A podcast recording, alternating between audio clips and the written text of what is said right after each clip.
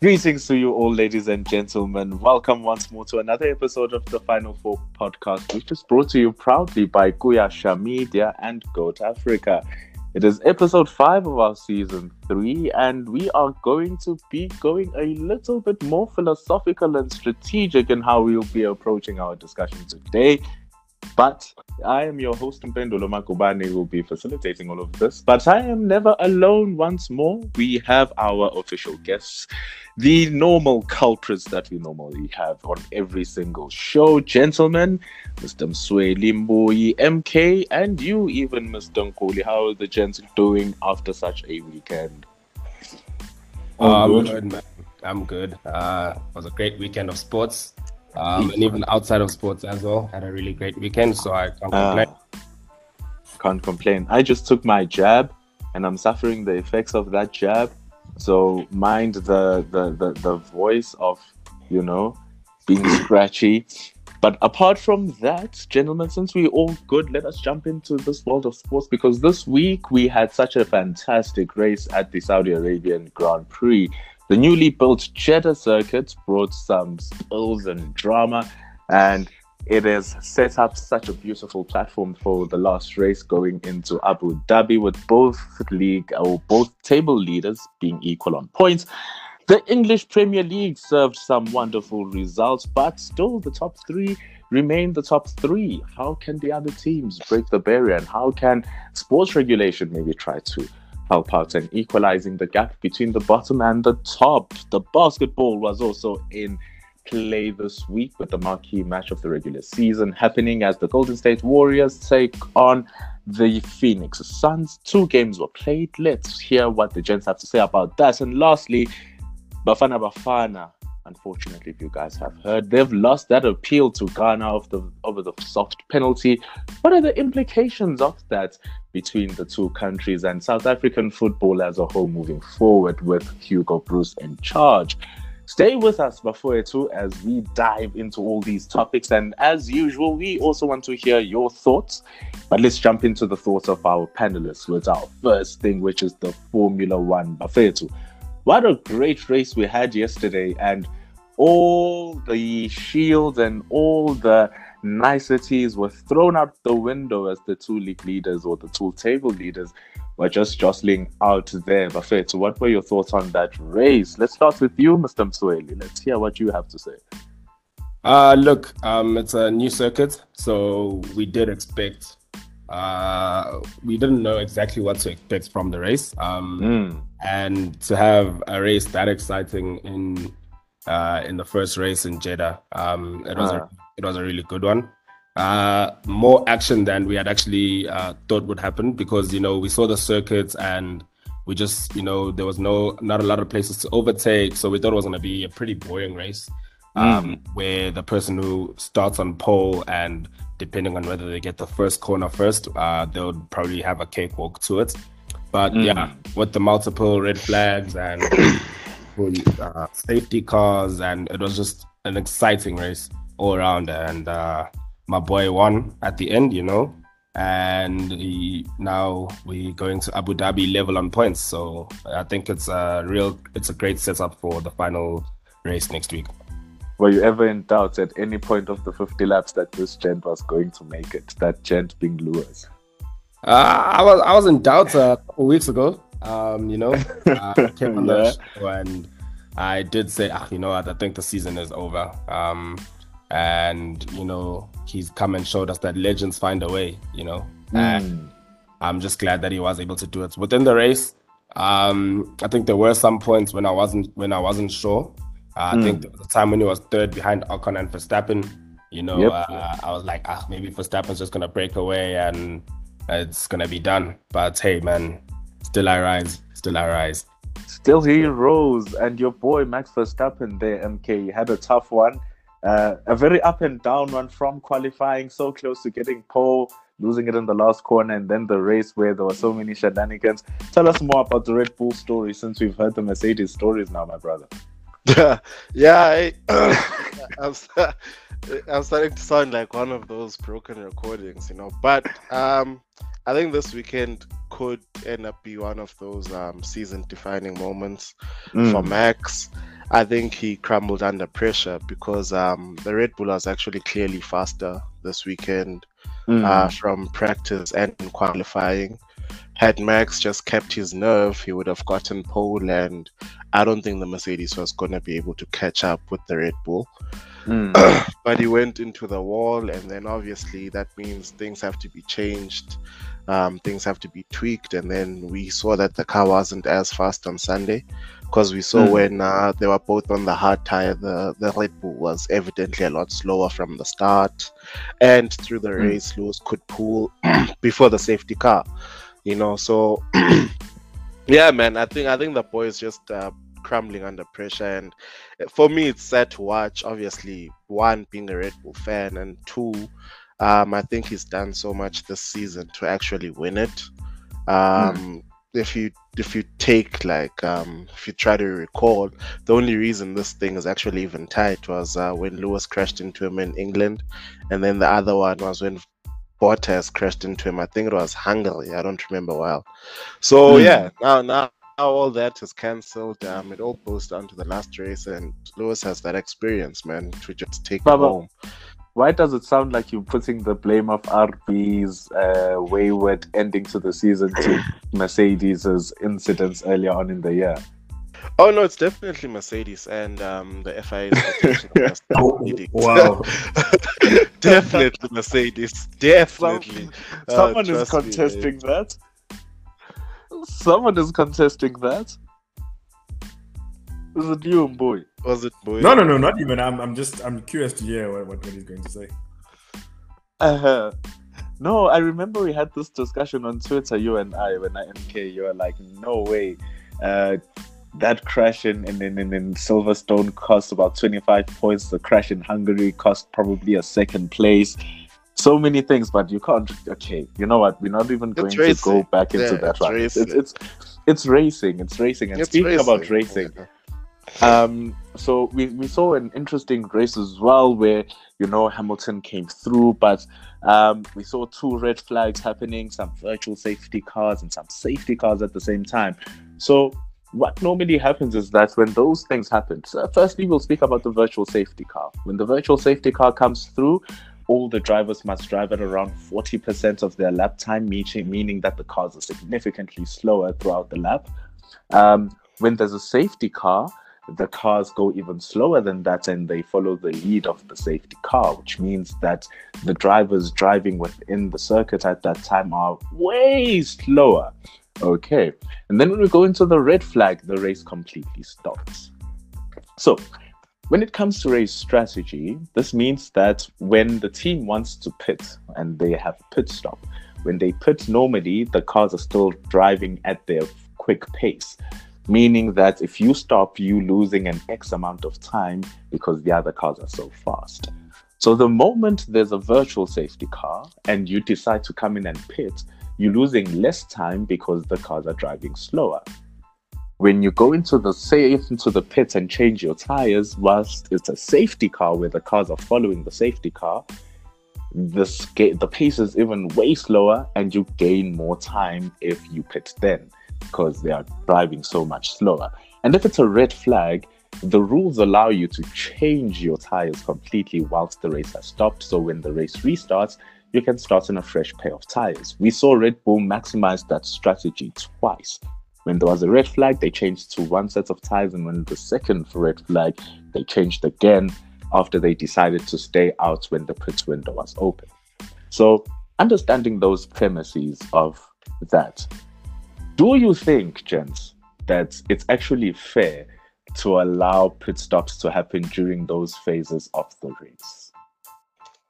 Uh, yeah, I, I honestly do think it's fair. Um, Mm. Because it's it's not something you plan for. You know, Mm. uh, it's not part of your strategy going into the race. That Mm. okay, we're gonna have some virtual safety cars. or We're gonna have safety cars or red flags. So let's go pit now. You know, and also it, it, it, it really if you decide to use it at that time, um, depending on what it is, obviously if it's a red flag, then you don't obviously go like all the way to the back of the circuits. Depend like what with what uh, Red Bull did. Um, Mm. Instead of to build up that 20 second gap, they just got it. Uh, mm. So it, it, it works in your favor, yes, but it's not every team that's going to get it right. And it's not like it's a strategy you come into the weekend knowing you're going to use. So it's just the luck of sports. It happens in all kind of sports, really, where mm. you have those lucky decisions on the day.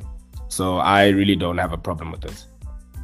But you know, Formula Two, they say that when those things happen, you know, you you, you don't go into the to the pit. You you you keep racing and keep, I guess, the integrity of the racing happening.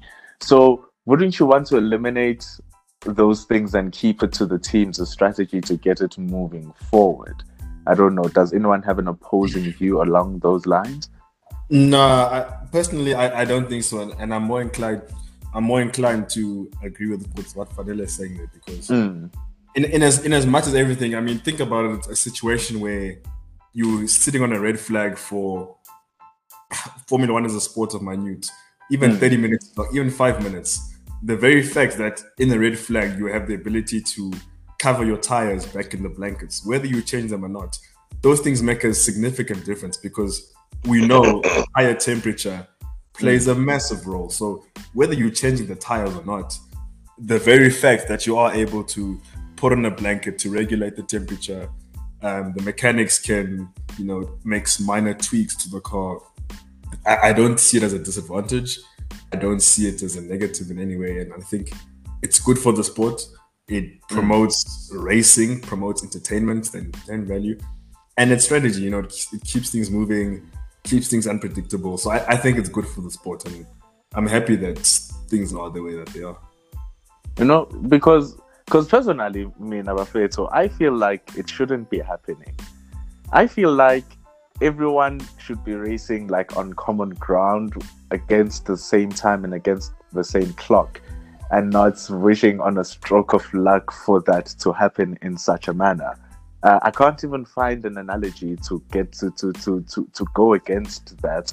But it's a thing of now you're going to restart a race, and all of a sudden, where everyone else had stopped, you basically gain a 22 second advantage, give or take. If you were ahead hoping for that thing to happen, you'll stay ahead. Where in normal circumstances, you'd be two to three places behind isn't that a little bit unfair on the people who actually kept on doing what would happen in a normal race situation? I think to be fair, it's already unfair. I mean, the very fact that they've got very different cars, different engines, different budgets, I mean, it's already unfair. So, uh, look, I, I, hear the argument, I hear what you're saying, but I, I, don't think that it would hold water. That's just my opinion because mm. it's it's it's part of the sport. It's the nature of the sport. I don't know if, if anyone else feels any differently. Look at sports, man. The only thing that's unfair in sports is match fixing. Um, besides that, uh, you'll never find a sport where um, everyone has a level playing field. Um, mm.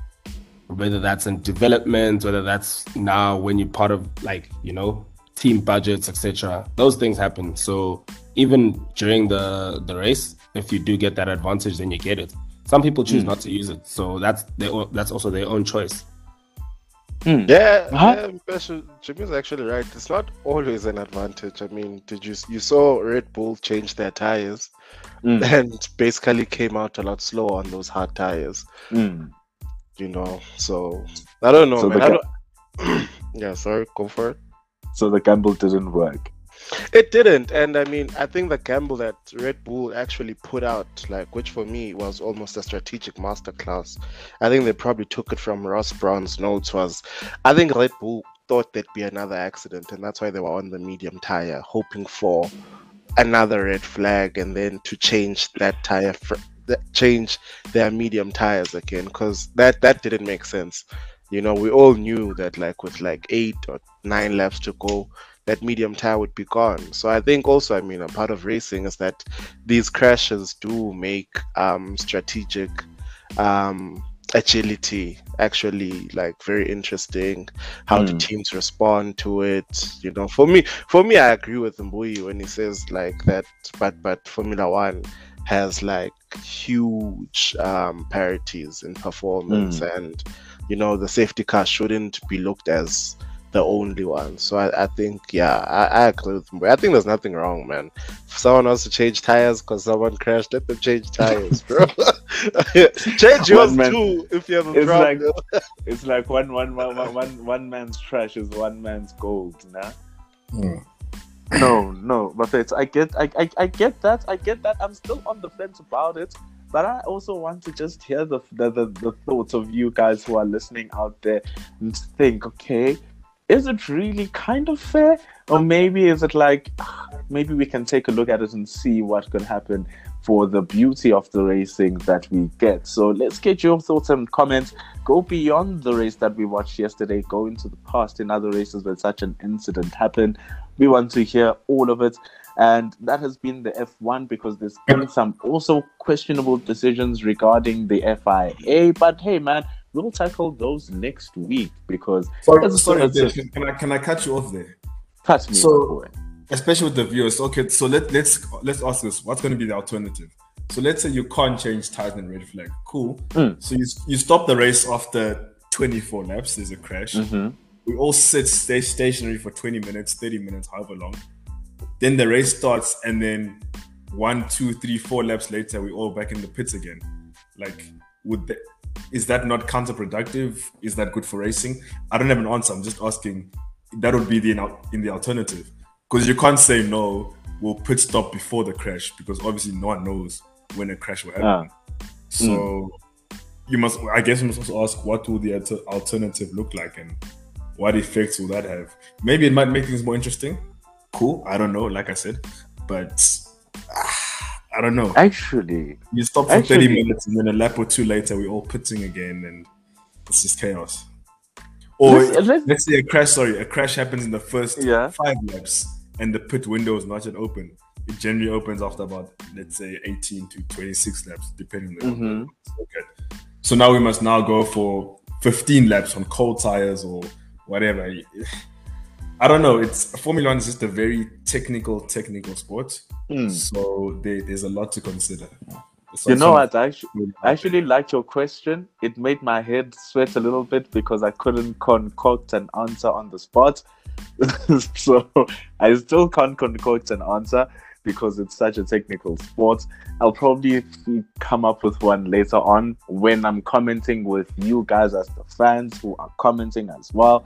We just want to hear all of your thoughts. Take on Boy's question as well. If you are saying that, nah, man, maybe we need to scrap this, what would be the better alternative? What would happen?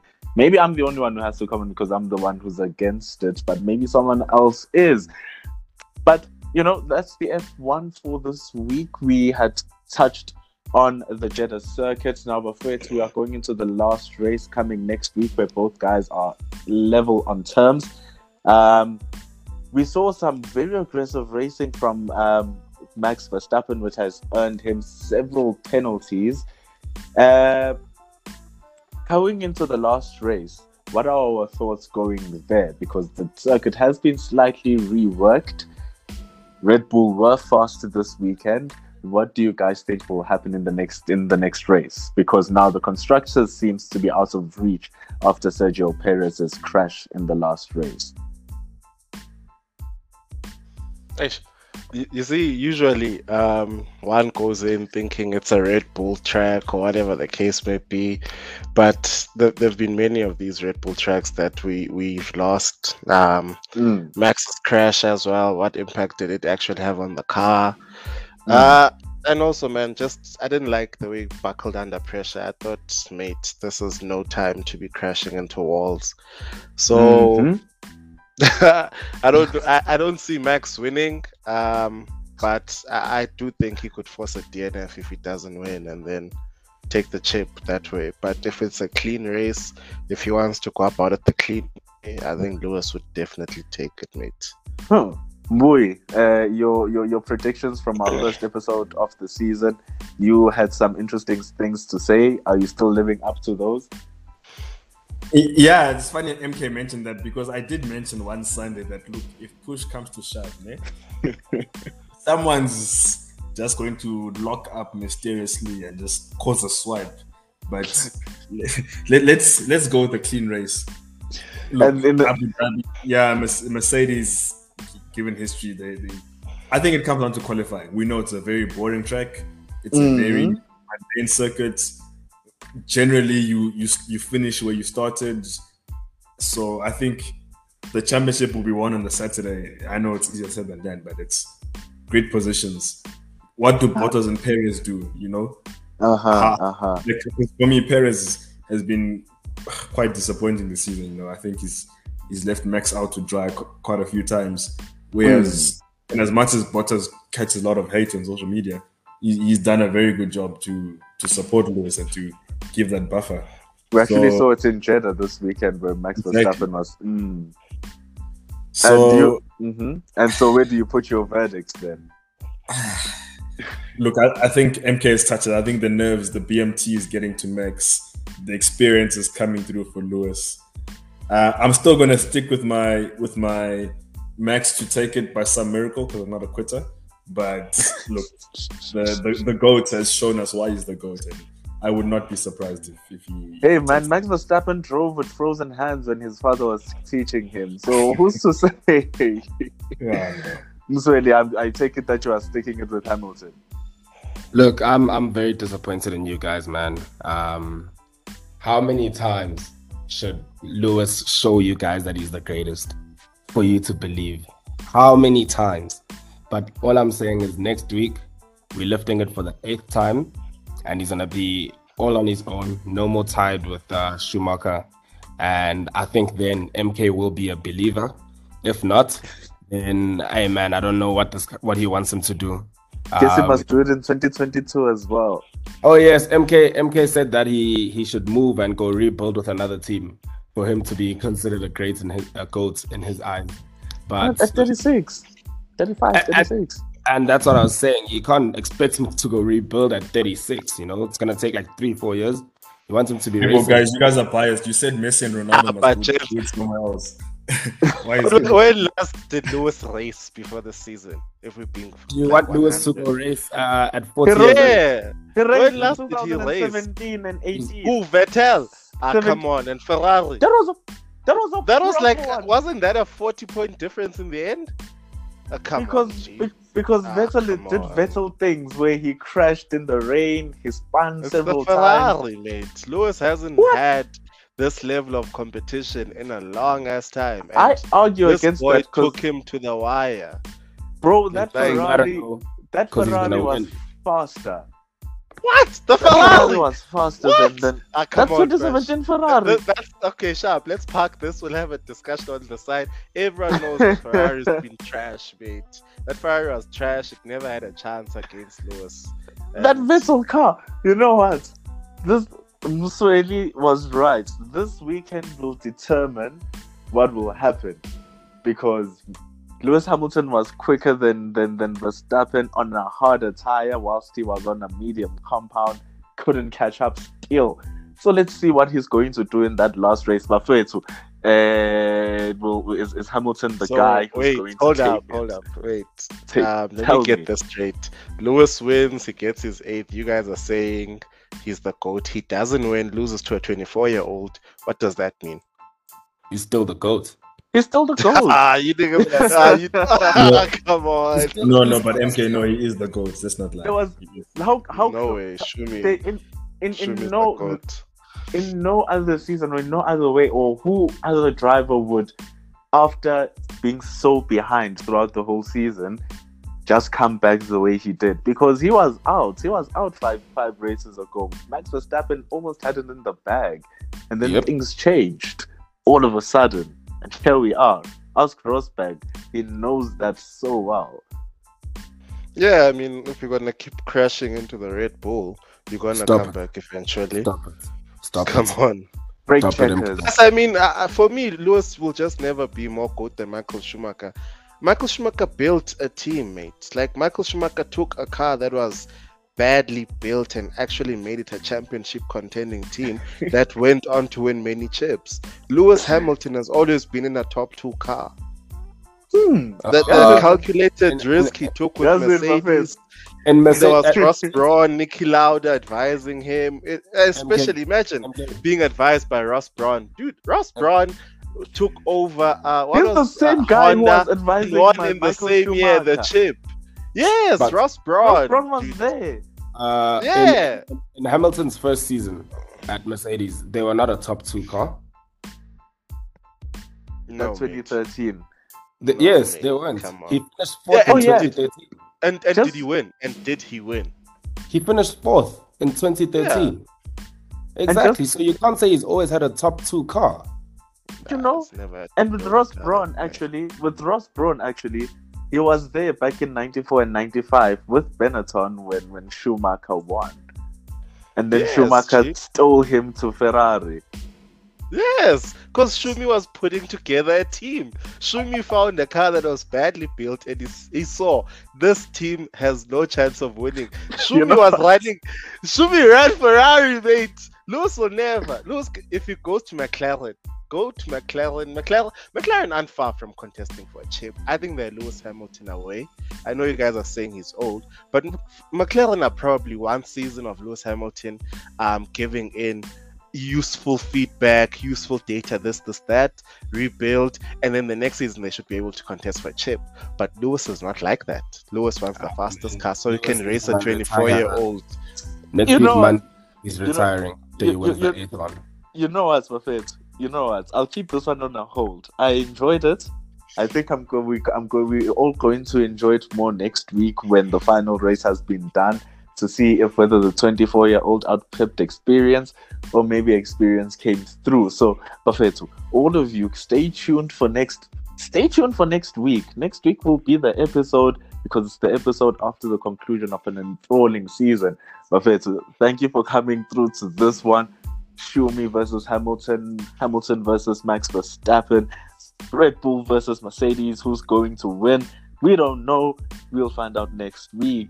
Fetu, that's a great start to the show as we move on to some football news. Uh, football as it stands, last week things were so nice. Chelsea were at top, and you know, I'm sorry, I'm a Chelsea fan, so I will speak about it. Then all of a sudden, I wake up today to find that they third. Manchester City have toppled them, and Liverpool come close second after they lost to West Ham 3 2. Now, Buffett, this is the second time that West Ham have won 3 2 against the big club, first being against Liverpool. They're some five points away from Manchester City, but we know that those three teams are just on a level of their own. But my question to you now, gentlemen, is that it's 15 games into the season. Are West Ham actually the real deal going as as the season going? Do do, do we see them actually contesting for European football or possibly top three? Who knows? Um, how, are we seeing this team qualify for Europe? Are they the real thing? Anyone? Uh, um, look, I I don't see them qualifying for Europe. I think they won't have the legs to go uh, the full 38 games. Um, Mhm. But look, they are they putting in a real good shift. Um, and for it's a good first half of the season. Uh, what eight points off the top? Um, 15 games in. It's it's not that bad really. Um, but they they can qualify for Europe, just not just not Champions League. I don't see them qualifying for Champions League. I think we'll still see the same teams um, getting into Champions League next season uh, that are there this season.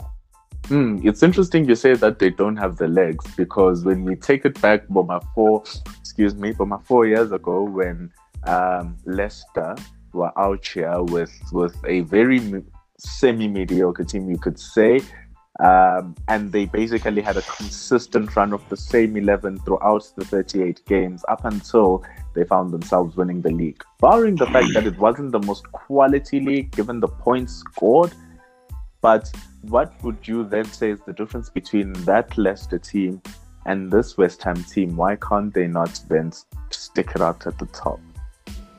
Uh, I'm also, I'm also of the same view. Give also sorry, I'm going. Also, No. given the fact that, that they're in Europa now, you know that I think Mm. we're discussing this over the weekend. You know, off air. Mm. Squad depth. Do they have the squad depth? Um, playing you know midweek games, playing weekend. We're getting to December now. December madness is, is going to show teams of fire. Mm. Um, I also yeah, Champions League not for me, but Mm. Europa League is is possible. Buffett, these guys just beat the two teams that are the hardest to beat this season. And they weren't too bad against Manchester City last week in that snow when they lost 2 1. Like that one goal they scored seemed to be inevitable, it was bound to come. What's then different when you go to the other teams? Because when you look at the teams that they've lost to West Ham, they've lost to Manchester United, they were pretty oh, inspired. Yes, they've, they've lost to. oh, wow. They lost they lost to Brentford, and needless to Brentford, when the season started, they were on fire, beating Arsenal, beating Chelsea. You know, so losing to Brentford at the beginning of the season, it's not too bad.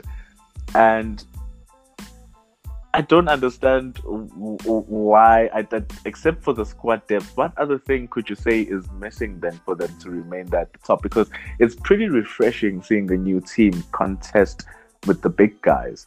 Or is Manchester United well on its way after its 1 0 victory last uh, over the weekend? Nah, man. United, uh, United's gonna sort out their their, their issues. Um, I think mm. uh, with Ralf coming in, I think even if Ole had stayed, they were still gonna sort out those issues. Um, mm. with Ralf huh, coming, big, in, bold words, bro. Yeah, I, they they weren't gonna win the league. They weren't gonna top three, but they were gonna sort out their issues. You know. Yeah. Um, so I really look with Ralf also coming in. It's a breath of fresh air, new coaching team as well. Mm. that they will sort out their things, but also with the West Ham game um, against Chelsea, um, it's not a loss that I'm really surprised about because okay. Chelsea doesn't really do well at London Stadium. Um, it's, mm. uh, it's and it's something that I actually noticed. I actually went and researched about it. So okay, tell us more, Mr. Thesis. Right? no, no, no. So in the, in the, Premier League era, right? Um, yeah. League and cup games, they've played each other 56 times, uh, mm-hmm. and lost. Chelsea's lost 17 of those games, right? And mm-hmm. of the mm-hmm. 17 that they've lost, 12 have been away to West Ham. So whenever we do go away to West Ham, we it's a loss is not it's not something that's um something that's out of the blue. Wow, we lost. No, no, no. Uh, so it is it's a result that I didn't expect, um, but it is a surprising one as well because we were playing well. Um, mm. But yeah, it's I man, it is what it is, and we we're still gonna bounce back. There are cries of saying people saying that Jorginho must take a chill pill after course costing basically two goals uh, the one the one last week and and this one where he gave a very dodgy pass to Mendy. Are those mm-hmm. calls justified or is there more to the man? He is UEFA Player of the Year after all. Ah, no, I don't think they're justified. You know, every player makes mistakes here and there. It's just unfortunate for him. It's been two costly mistakes in two games in a row. Mm. But I don't believe no, they're not justified. We know he's a he's a class act. He he knows how to play the game, um, and also even if he does get dropped, uh, what do we then do? Because Kova and Kante are injured, so where do we turn to? You know, um, hmm. are really unjustified calls. Uh, I think it's just reactionary fans who don't really watch the game. They just watch Super Sport Blitz and wanna. Hey, I agree. no, it's it's always those reactionary ones who they they always calling for people's heads to get chopped and they don't even watch the game. They just see the results or they see highlights. And they're um, like, ha. Yeah, you, you can't, you know, there's certain things you can't argue with certain people. Let's see, Bafethu. Let's go. Let's let, let, let's go because now we, we're touching on midfielders and you know all of those things Fred scored a, a, very good goal, like actually for Manchester United, and he's he's been having calls since the beginning of the season. Uh, Lord Fred, Manchester United players uh, or supporters for the past two games, it seems like the man hasn't been doing so shabby for himself, or is it also highlight people who think that he's been coming well? Ah, Fredinho. He found his Brazilian passport. I've been very critical of Fred, um, and mm. I'm not. I'm not about to jump on the bandwagon yet. Um, but um, if you recall, when we recorded last week, I did say I think Fred's the type of player that actually does fit into a Ralf Rangnick uh, system for the way he works and the way mm. he presses. I did not mm. see the goal coming. Um, I think the game against Arsenal, uh, his second half um, covered the cracks of the first half. the mm. first half is why I was still not I'm still not convinced about Fred because I haven't seen a game outside of this one against Crystal Palace where Fred starts the game well. He gets his passes away, um, especially forward going passes. You know, the sideway passes um, are mm. always easy to make, but the forward going passes, the key passes, you know, like the pass before the assist, or at least mm. the pass before a clear cut chance. I haven't mm. seen any of that, but I'm happy that he got us the three points. I think he had a great game. Um, I'm still hoping January transfer window comes in and Man United gets uh, a better midfielder though, because Fred and like who from the tip of your tip of your tongue. So I've always wanted a Ruben Neves if we're gonna play with like two defensive mids, right? And I think mm. it's mainly because I like Ruben Neves' passing ability. He's been in the league okay. for a while. Um, I know he's probably a bit off form this season, but mm. uh, I still appreciate his him as a footballer, you know. But who I would go for because I think it's gonna be free in the window is Tolisso from Bayern Munich. Ooh. Yeah. That would be an interesting one. Does that then mean that uh, even if it doesn't happen, let's say it does or doesn't happen, Manchester United are still toppling West Ham for top four? Probably, mate. I mean, Mbuyi is completely right with uh, you, you, Europa's not like UEFA, mate. You you play on Thursday, mm. you're traveling, um, you know, you, there's play to recover, and then before you know mm. it, you have another game on Saturday or on Sunday. You know, the mm. the there was a time when we were doing this with Jose Mourinho, and eventually, like by the time we got to the final, our players were mm. on crutches. You know, so if if West Ham has a deep run in Europa, even if it's like quarterfinals, I think the league mm. will be taking a knock at the expense of that. Um, also, man, but I think Jaylings might go there in January, so that could really boost their squad if he does. But mm. I, I, just don't think that um, when the season goes on, Man U won't make top four.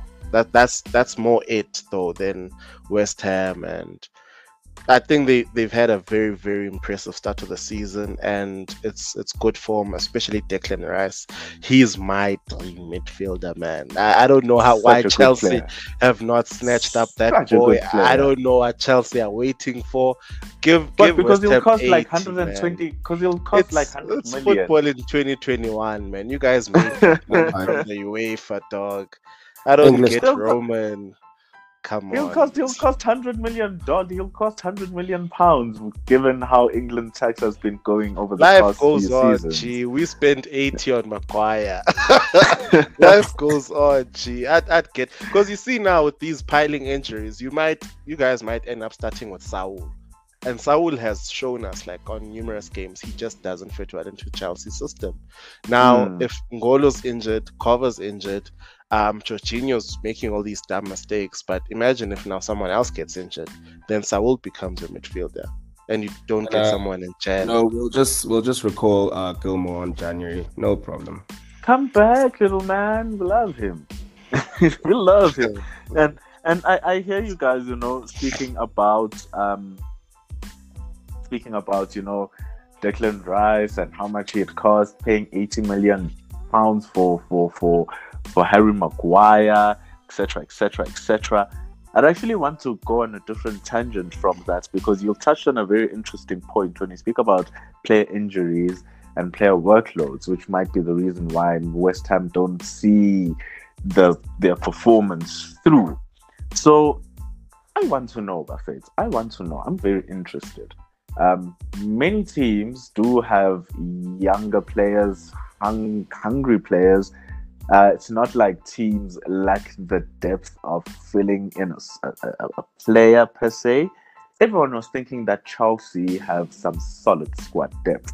If you lose a player, you know another one can slip in because it's a very systematic style of play under Thomas Tuchel. But here we are. Teams teams are going down because several key players are not available to start, like like Chilwell, N'Golo Kante, um, you know, so we, we, we there are those injuries happening. We saw that major thing happening last year with Liverpool, where basically their whole club was child and they couldn't play. So, Bafethu, I want to know what's causing so many players? What could be the cause of so many players um, just losing their legs? And wouldn't it work if teams rotated or coaches rotated their squad a touch more frequently, given that the league is 38 games and then there are some matches in between as well?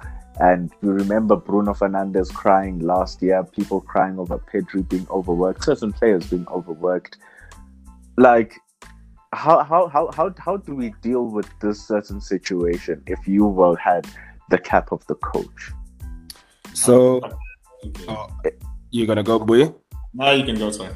Uh, firstly, the schedule is way too packed.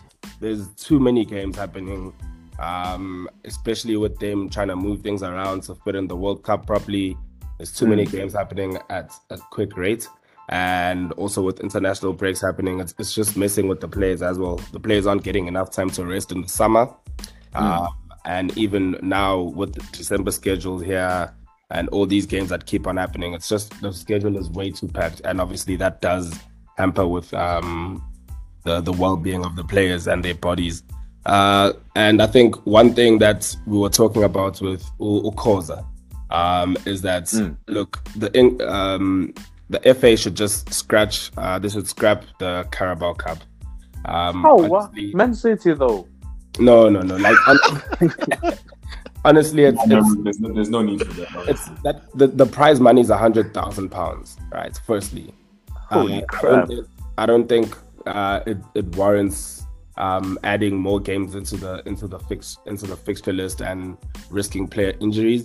And then you start the FA Cup earlier instead of starting it around Jan or December, whenever it starts. Just start the mm. FA Cup earlier, scratch the Carabao Cup, and it opens up games for it opens up time to rest, finish the season earlier, whatever they decide to do. But it's less games in the in the calendar, and you'll see less player injuries going on like and i don't it's it's such it's a business that focuses so much on money that they really don't care about the player well-being um and i think football needs a players union like the nba who would be able to fight this this on the players behalf if they don't already have one if they mm. do not doing a really good job actually that's a great one like a players union mr mbuyi you had one you had one thing to say yeah, look, I think we, we, we more or less said the same thing. I was also going to touch on that, the workload, because if you look at the type of injuries, more often than not, um, it just goes to show that it, it, its body is taking strain, you know. It's not mm. everyone who's out with a broken leg for six to nine months. That's that's a more um, mm. English is running away from me, but a more unique situation, you know. That's mm. not your everyday injury, but hamstrings, groins, you know, twists it's and a lot strain. of non-contact injuries as well. Exactly, little niggles here and there. And also, if you think about it, workload, the top players, when you have your international break, when it's meant to be a rest in inverted commas, they're going to play for their nation.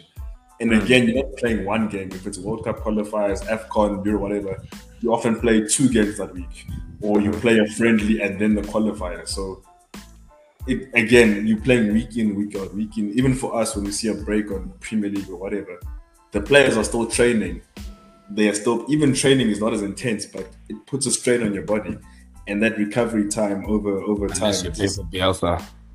Yeah, but even Bielsa like Leeds now they're falling off. They they child mm. can't yep. Liverpool's Klopp last season, that's how they burnt out. They're good, what two three impact seasons, and then they hit the brick wall.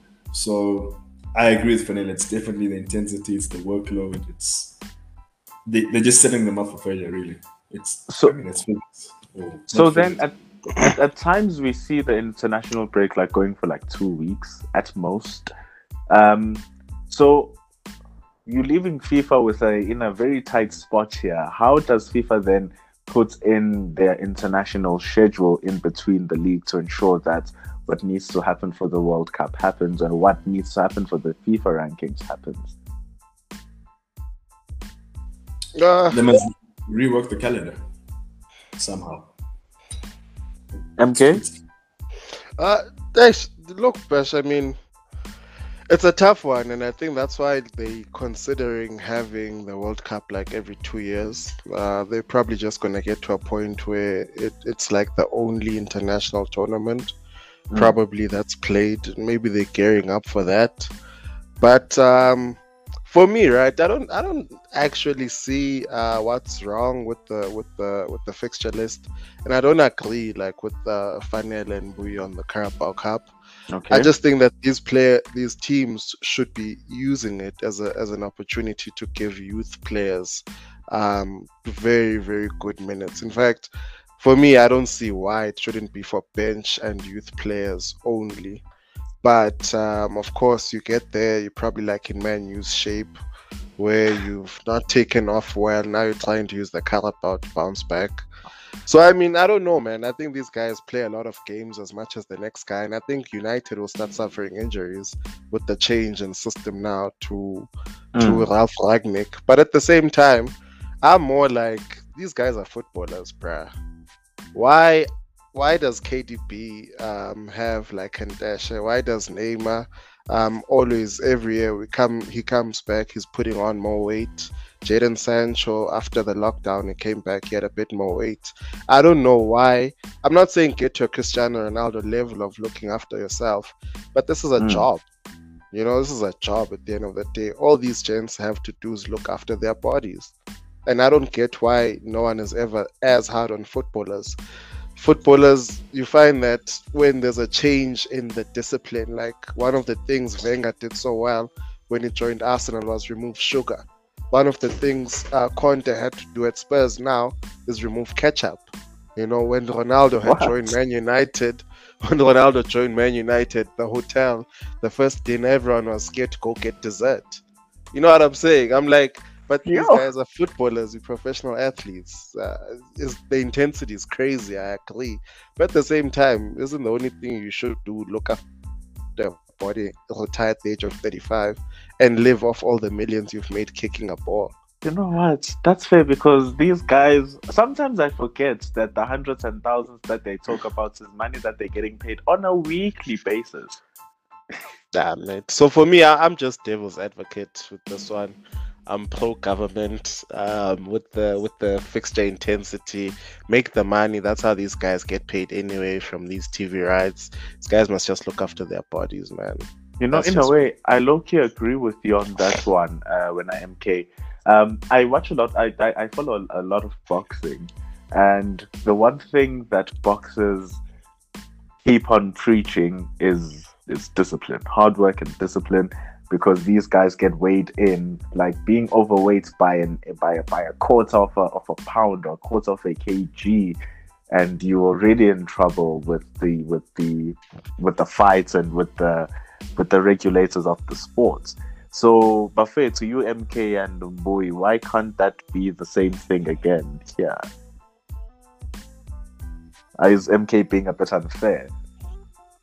Look i i i believe so because at the end of the day, you you want your players operating at 100% every single game. Um, and already with, I think that's even one of the reasons why Super League was a thing, was because with the amount of games these guys play, the amount of money that they bring into these football associations, both UEFA, the FA, um, La Liga, or and they're just not reaping those rewards from it, you know. Um, mm. Besides obviously winning the trophy and getting whatever prize money you get, but they're putting their bodies through a whole lot just for those governing bodies to get all the money. And then they, yes, they do get a lot of money if you think about it, but it's it's not a relationship that's that's worth it. Um, and yeah, MK is saying they must milk them for their money. Ah, man, when when Perez came and he said he's gonna give teams what was it, 500 billion each or whatever amounts for Super League it was a problem. They were saying now we're making money, the ethos of football. But now when it's time for fixtures to be added into the schedule or whatever, now it's a money thing. I think really it's they should start looking at the players' well-being as well, which is more important. Um, because at the end of the day, man, yes, you'll never run out of players, but you want your fittest players to you want your best players to be fit all around. You don't want to have a situation where you buy a player and then he turns out like a hazard now just because of fixture um fixtures being packed and intensity of training and all that. No, but Hazard it's burger cake. yeah, but that's in the summer. But he he, he, he, he always says that his summer is his summer, so he uses it like a summer. Yeah, fair No. From my side, I, I I I agree that look, players, you know, you have discipline and you know they must also pull their weight. But no, you, you have to look out look look after them. I mean, flip the scenario. Look at us in corporate. Yeah, we have a certain job, we've got certain responsibilities.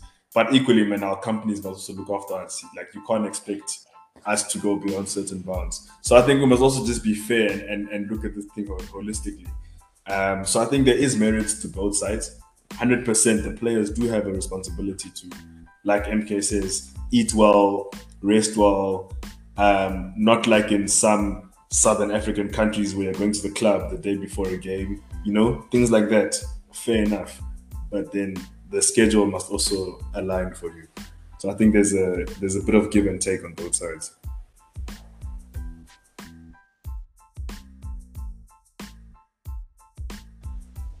Seems like- there. Yeah, seems like we we've lost our host. Someone's gonna have to jump in here.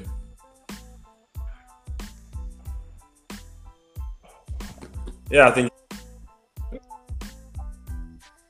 Awesome stuff. Uh, technical issues, as you'd expect in this new virtual world. But Bafetu, there have been two in-depth discussions. Um, you, as the viewer out here, we also want to hear your thoughts. Like, are West Ham the real deal? Can they really, really stick up to the top?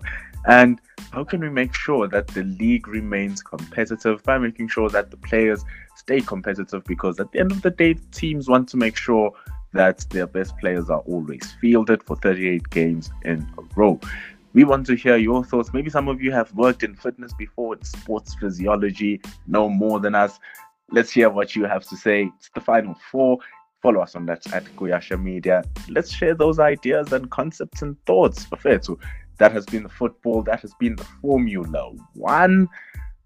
The last sports that we want to touch on this week is the NBA because we touched on it last week when we were making predictions over the Golden State Warriors. We were talking about those guys and the Phoenix Suns, them being arguably the two best teams in either conference in the entire NBA. So we have two Dub Nation supporters and our two lovers of basketball. Me being the third, who's low, slowly building his way up. Bafetu. Um, GSW won the first game. I go. Suns won the first game, and they lost the second one when uh, Devin Booker went down on the first. I'm not saying that that's the cause. You guys know better. So let's just touch up on about that. First time the Warriors have been held to less than 100 points, and then followed by breaking the Suns' winning streak. Let's can can can we break down some of those thoughts us?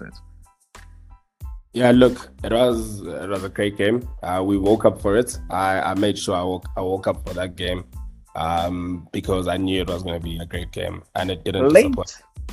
Uh, yeah, it was like what 5 a.m. for us, but it, it didn't disappoint, man. Um, It was Mm. worth it. Um, and look, firstly, I want to just say that the only disappointing thing of that game was um, Steph's performance. Uh, he just didn't get going. Um, and you know these these things happen to the best of players. It, it is Mm. what it is. But if you if you just look at that game, I think even after once Devin Booker went down, um, the Suns knew that okay, offensively now we we're a bit thin. You know, um, yes, he only had ten points when he went down, but he was still playing a great game, contributing um, on and off the ball. But Mm. they just knew that we need to now change it up, and we'll we'll see how we win the game. And they focused a lot on their defense. Mikal Bridges played a great game on defense. Um, Mm. held Steph down. You know, I think there was a time where Steph got blocked like twice, uh, in the same like almost in the same possession. So it was yeah. Once he went, once Devin Booker went down, they focused a lot on the defense, and it really showed where they they, they kept them under 100 points, but also the fact that in the sec- in the fourth quarter, Golden State only scored 18 points. You know, um, Mm. and even in the in the third, they only scored 24 points. And we all know that Golden State, the, the third quarter is where they usually do their thing. Uh, but yeah, it was it was a sour result as a Golden State fan. But like I said, literally as that game finished, I said that they're not gonna they're not gonna beat them twice in a row. Um, and they played them again on Saturday morning Yeah. Friday evening in the US, and they were playing the Golden State Warriors at home. Um, and Golden State did what they do, you know, and they won that game convincingly, even. Yes, Devin Booker was out, but they still won that game convincingly. Uh, Steph had a better performance, and it was just Golden State doing Golden State things, and you know, onwards and upwards from there. We are loving it. I thought you were gonna put more emphasis on how. Actually, before I even give my thoughts, um, what about the Phoenix Suns defense in the first game, Mr. MK? Oh, it was crazy, mate. Uh, Mikal Bridges, uh, DeAndre Ayton. We couldn't, we couldn't. Oh, it's good. Sorry, Mikal Bridges. What he was doing on Steph was crazy. Um, mm. So much that I think they got into Steph's head eventually, because there's some looks that usually drop for Steph that he actually couldn't hit. So mm. that led to him having an off night um, at the rim uh, DeAndre Ayton was huge. Um, and I, I think another thing is a lot of us have been saying like the Suns had a fluke season last year. There were injuries, this, that, mm. this, that. But we, in saying that, we actually forget that they are actually a really, really good team. You know. So I thought when when Deepo went out for them to like still play the way they did, they showed they showed what uh, um, last year's finals would be um, contenders were actually made of, you know. So I think mm. the Suns are actually a formidable force. I've overlooked them, but I think that's why the first game went down the way it did. The second one, um, yeah, Fanele is definitely right, man. The team was just a lot more organized. Steph also was making his shots a lot more than he did in the first game. I wasn't mm. entirely impressed with his shooting, same as against the Spurs. I don't know, ever since my boy's been like so close to this record. Uh, Angaz, like, why is not hitting the pressure pointers? So, but I mean, so, so also. Nah, yes, Dave, maybe there's pressure, but at the same time, you know, it's just he's just hitting less compared to his own standard, which is an insane mm. standard. You get otherwise what? he's still putting out decent points, you know, because I think against the Spurs he hit like 27 points. So MK, did you did you say he's putting up less threes? yeah. No yeah. ways, bro. Against the Suns, he didn't shoot well the first game. The second game wasn't as um what how many points did he come out with? I think it was what 24 in the second game. Yeah. Against the Spurs, he came out with 27, but you should check his field goal percentage and how we actually lost the game in the fourth quarter. Do you, do you want him to average 35 points? No, I just want him to average at least six threes a game because no, he, he no, he'll mostly shoot outside though. but you're asking for a lot. You can't. He's not gonna average six threes a game. Why not? He's, this is oh. the thing I have like against Steph Curry. I won't lie to you. And that's why KD is the best player in the world for me. This guy is the greatest shooter of all time, bruh. Mm-hmm. Shooting to this guy comes so easy. Why is it that can't be I don't want to say in, uh, inconsistent because he's very consistent with his shooting, right? But why is it that whenever the team's against the wall, they can't turn, run a play, give it to Steph to make that three pointer? I don't get it. Why is it Steph can't take the game away with a three pointer? I just never get that about Steph. I'm not saying it's not clutch, but if if a game's in the fourth quarter under two minutes. We need Steph to make the three pointer. What he did against New Orleans um the other year, he doesn't always do that, bruh. Even against the Spurs, we were there. We just needed like one three pointer to keep us in the game. They gave it to Steph. He missed. Then he he, he bricked another one again. So. Hmm. I don't know, man. But maybe so I'm might he not be the player that we thought we were, or when I'm no, he definitely is. He definitely is. It's just for me, KD is is still better than Steph because KD's clutch. KD. Uh, I'm, I'm is, disappointed, MK. Yeah, I understand, mate. No, I understand. Why, wait, why, why are you why are you disappointed? Me, I don't understand. I'm he's sure averaging five point four threes a game. Is what? He's averaging five point four three pointers a game. Do you yeah, like, the shooter of all time? Yes, five, but three points a game. Shut like he's averaging, and that's on 40% shooting. So 40% of those threes that he puts up, he gets them in, right? And for a person who shoots that much volume, okay, that's when you see it. No man, this guy he's he's doing a lot. So if you look at the volume, don't look at now. Ah, he's only making five point four. Um, he's shooting 13, bro. If he was shooting 25 and making 5.4, I'd understand if you want him to average six. He's shooting 13 threes a game and he's averaging 5.4 in. Like, I get what you. No, I don't understand even. I'm not gonna lie. nah, mate, Steph is crazy. Don't get me wrong. The best shooter of all time.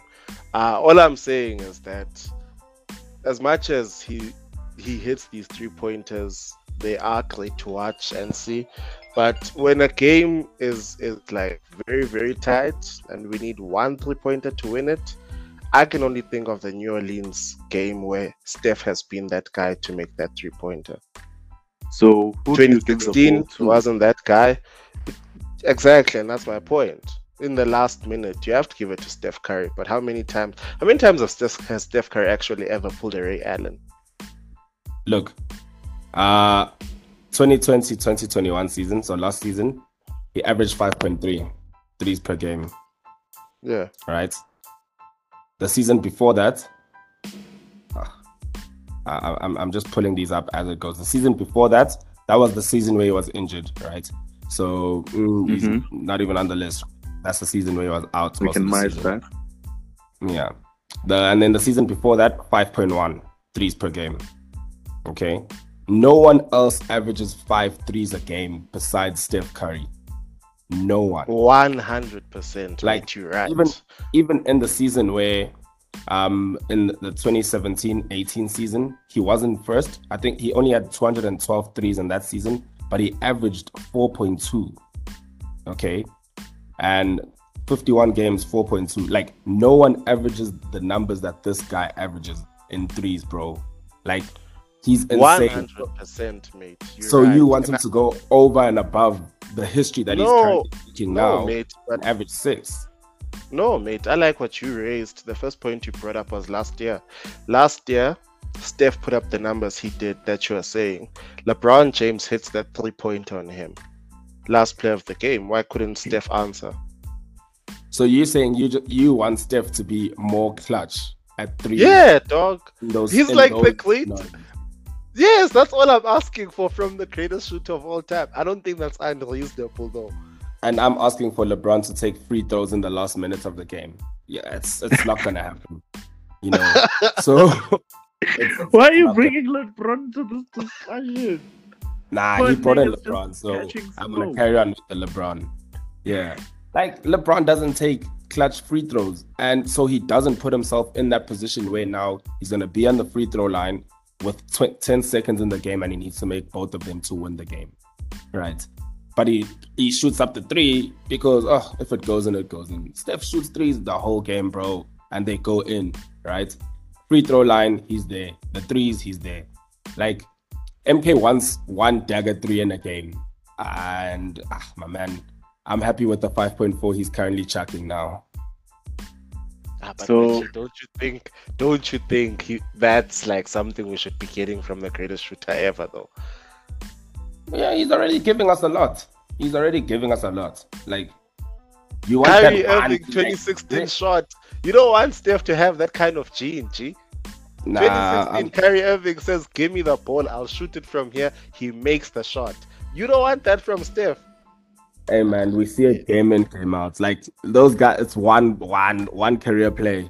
Uh, Ray Allen, that one career play with Miami. Not, I'm not saying he didn't have any. Like that's his one career play, but that's the one that's spoken about a lot because obviously it impacted LeBron's legacy at the time. Um, but uh, there's so many things that Steph has done. There's so many things that Clay have done. Even if it's not like a dagger three at the end of the game, there's so much that they've done that people can actually talk about there was that one game, the game against um, Oklahoma in 20, it was 2016. Oklahoma, it was overtime. He literally dribbles just over halfway and he hits the three to win the game. Right? Yes, it was a regular season game, but it's still a dagger three. Yeah. In the last second of last seconds of the game. So, Wait, doesn't like doesn't like Golden State win their games way before the end of the fourth quarter? Exactly. So you, you barely find Steph playing in the fourth quarter sometimes because the game is already blown out. Right? Hmm. Well, not always in Bash, and and it's for not, me that's my as problem. of late, yes. As of late, not Mhm. really, but it's what we've become accustomed to. So your problem now, MK? No, my problem, for instance, um, every time that it doesn't go like the way you just said, where Golden State blow out a team, right? It goes down to the wire. My only problem is, and I understand that I'm asking a lot from Steph, because Steph is probably averaging like close to 30. He's probably 28.7 or somewhere there. Mm-hmm. Is like, mate, those games where it is actually tight and you're the greatest shooter of all time, can you just make the three pointer that wins us the game? That's it. I just maybe I'm asking a lot, but I genuinely don't think so. From You the greatest what? shooter of all time, G. You see that You know- OKC game finally speaks of why can't we have more of that from Steph G? I don't get it, man. This man, this man can pull up from 30, this man can pull up from 40, but you're telling me we have like under one minute, the score is 98, 97. We can't give this ball to Steph to make it 198. Hmm. But he does. It's just that it just doesn't make it all the time. You But know he what, does. Bafethu? You know what, Bafethu? You know what, Bafethu? Uh, I feel like if we if if we let this go, it's gonna go on forever. And in some sort of way, uh, given the time that we have spent, I believe that this was the last discussion that we have, and it ended up being an interesting one because it's an actual debate. Is Steph Curry? Where's the? Is, Steph Curry like? Does is he missing something to take Golden State over the bar? No, When I'm saying you're saying no, no, MK saying yeah. he's not. He's no, not missing. no, wait, it's just Also, hard to make the point I was making, Oaks. I'm not saying Steph is missing everything. I just wish he was more clutch. That's You wish Yeah. more, more clutch. And yeah. just to raise a point, he is we we people are busy comparing it to his MV to his unanimous 2015 season, where he was actually shooting his pure percentage shooting was 50 percent shooting Oh. at 50 percent serious efficiency and this season he's shooting at 44 um, which is just a touch less not bad but a touch less so I will not open the floor, gentlemen. I will open the floor to the people who are listening to the podcast, who are who have reached the way we have reached. Because if I keep it with you, we are going to talk forever, considering the fact that we are out of time. So, gents, I'd like to close it here. Uh, one last thing before we close. cut me for just adding one more thing. One last thing before we close, yeah. Um, look, Steph is 20, 22 three pointers away from tying Ray Allen for the most three points pointers made in NBA career. Mm-hmm. Ray Allen played 1,300 games. Steph has played 784 games. So look, that's that's a really great stat. And by the end of this season, he'll be head and shoulders above. But by the time he retires, I think he, I don't see anyone actually catching Steph. Um, by the time he retires, if you look at the amount of games that he's actually played now and the amount of threes he's had. So we are witnessing greatness, but MK just wants that one, that one, one extra thing, just to to immortalize the man even further, to make the statue from silver to gold. You know what I mean? Gold to platinum, even. Go yeah, to maybe what- I am asking for a lot, mate. Gold to whatever. Maybe you're not asking for a lot. Maybe there's someone out there who's saying the same thing. Like, yes, yes, Curry, bro, just take us over the line when things are a little bit tough. But also, he'll have like three people guarding him at the same time. But hey, these are the discussions that we want to hear and want to hear from you people, whoever you are listening to our show. Steph Curry, man, when you give him the ball, do you want him to get that ball on that last minute when the team has to win? Or he's already doing enough to make sure that the team does what it needs to do? We want to hear your thoughts. You've heard MK saying his share, you've heard Umsweli saying his, and you've heard my little one center. Hopefully, Umbuyi will get to a day where he understands basketball enough to join us in our conversations. So Hey, we will make it a point. We will Wow. make it a point here at the Final Four to teach all of you guys about the beautiful game that is basketball. Because if you can understand football, trust me, you can understand basketball. Am I wrong, gents? Not at all, man. Not at all. Uh, not wrong. Spot on. So we're going to do the thing where we try to educate you as our fans to what the game is about and all these other sports and other technicalities that are within the sports. And as you've heard, as you have heard, today's episode was filled with much more conceptual thoughts. Hey man, started with the F1 incredible race, you know, and it's going into a very high cliffhanger into the final race with both drivers on equal points. The English Premier League, can West Ham actually keep it up? Um, and how can the teams make sure that they handle their players in such a way that, you know, they are able to carry on doing what they are doing, not out of injuries? Can they be managed better? Can they take care of themselves better? Lastly, the NBA was something to talk about as the two best teams in the league so far took each other on. And that has been the show. We want to hear what your thoughts are on all of these things that we have talked about. Gentlemen, final remarks on our show today. For me, man, I just can't believe I attacked both Lewis and Steph in one episode. but hey, man, it was a dope one. Uh, like I was, two legends of either sports, man. You out here. Nah, like I was saying, I think I think MK really needs to get drug tested um, because those COVID meds are clearly laced uh, for the thoughts that he's giving us in this episode. Mr. Mr. Mbuyi, dog, you know that I love you, my brother. You know I love you so much. Uh, for your final remarks on the game. Yeah, no, the episode. I mean, yes, I, I wasn't expecting that one, but I wait. No, I think it was a good one. I think um, like you mentioned, we, we, we did cover quite a lot, and I think yeah, but there was a lot more substance substance to this one, and yeah, I think going forward there'll be a lot more of these, so people should just stay tuned in, give us their feedback, and we will incorporate it as best we can. Lovely, lovely, lovely stuff. But wait, so that has been the fifth episode of our third season in the Final Four podcast tune in to our show, throw in your comments, throw in your thoughts because your thoughts will obviously make us better. Because beyond doing this for ourselves, we're doing it for you to make sure that you have the best sporting insight, commentary, and entertainment. Brought to you proudly by the Final Four, who are kindly sponsored by Kuyasha Media, who are transforming the world of media one post, one event, and one project at a time. Bafethu, it has been a lovely show. Catch you next week. We love you all and see you soon for our next episode of The Final Four. Blessings to you all. Mpendulo Makubane here with our panelists Mbuyi, MK, and Mr. Sweli. We love you. Until the next one. Blessings.